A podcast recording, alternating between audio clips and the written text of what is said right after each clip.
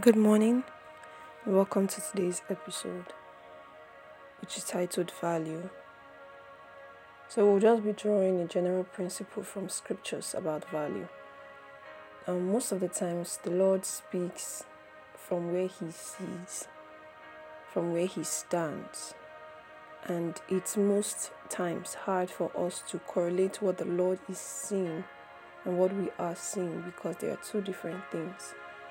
But then, obviously, as we know, we have to submit to whatever God sees as the truth and as the only thing that we can hold on to and believe when it comes to the perception of the things that are around us.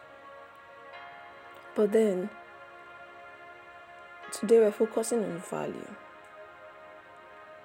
Whatever the Lord attaches value to, it's important that you attach value as well, and not just that you attach value but you attach the same value that he has on a thing to what you have over that same thing or person. So let's take an example. Let's use Peter in the Bible. Peter had value. You know, when Jesus called him, Thou art the rock, and upon you I'll build my church. And then you could see Peter being the person who would walk on the storm. You could do, even when he had appeared unto them again after his resurrection and he sat down, he was like, Peter, do you love me? He said, Yes, and feed my sheep. You know, you could see how much value Jesus placed in Peter. Now, if Peter didn't believe those words, okay, if Peter didn't attach as much value as God had attached on him on himself, he will find himself repeatedly going back. Huh? He will find himself repeatedly discouraged because you're not you're not seeing from the same point of view as God is seeing. You need to come up, but most of the times we want God to come down to our level when we actually need to go up to His level. You must attach value. If the Lord gave you a business and you know that by the Spirit of the Lord you started that business or you got into school or you began ministry or something, you must attach as much value as God attaches on that thing on it.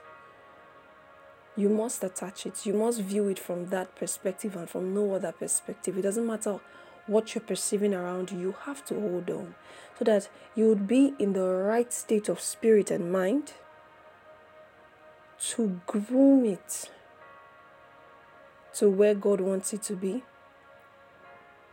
to to be able to see it being fulfilled in your hands according to how he has ordained it. You must align your views and you must attach value to whatever he attaches value to. You must try your best in the spirit to see the things that he sees as he sees them. And i pray that the lord will give us wisdom because the Lord cannot be calling you holy and then you don't see yourself as holy. And you constantly find yourself in sins and addictions and you're crying and blaming Satan. No, no, no. You need to see as, as much value as He sees in you. He calls you special, separated, consecrated, but you don't see that. Then why would value come out of you when you're countering what God sees with yours? Because He needs His kingdom to come through you. Yes, even through your eyes and your perception. I pray that the Lord gives us understanding and causes us to submit to Him in the mighty name of Jesus. Thank you and have a valued year.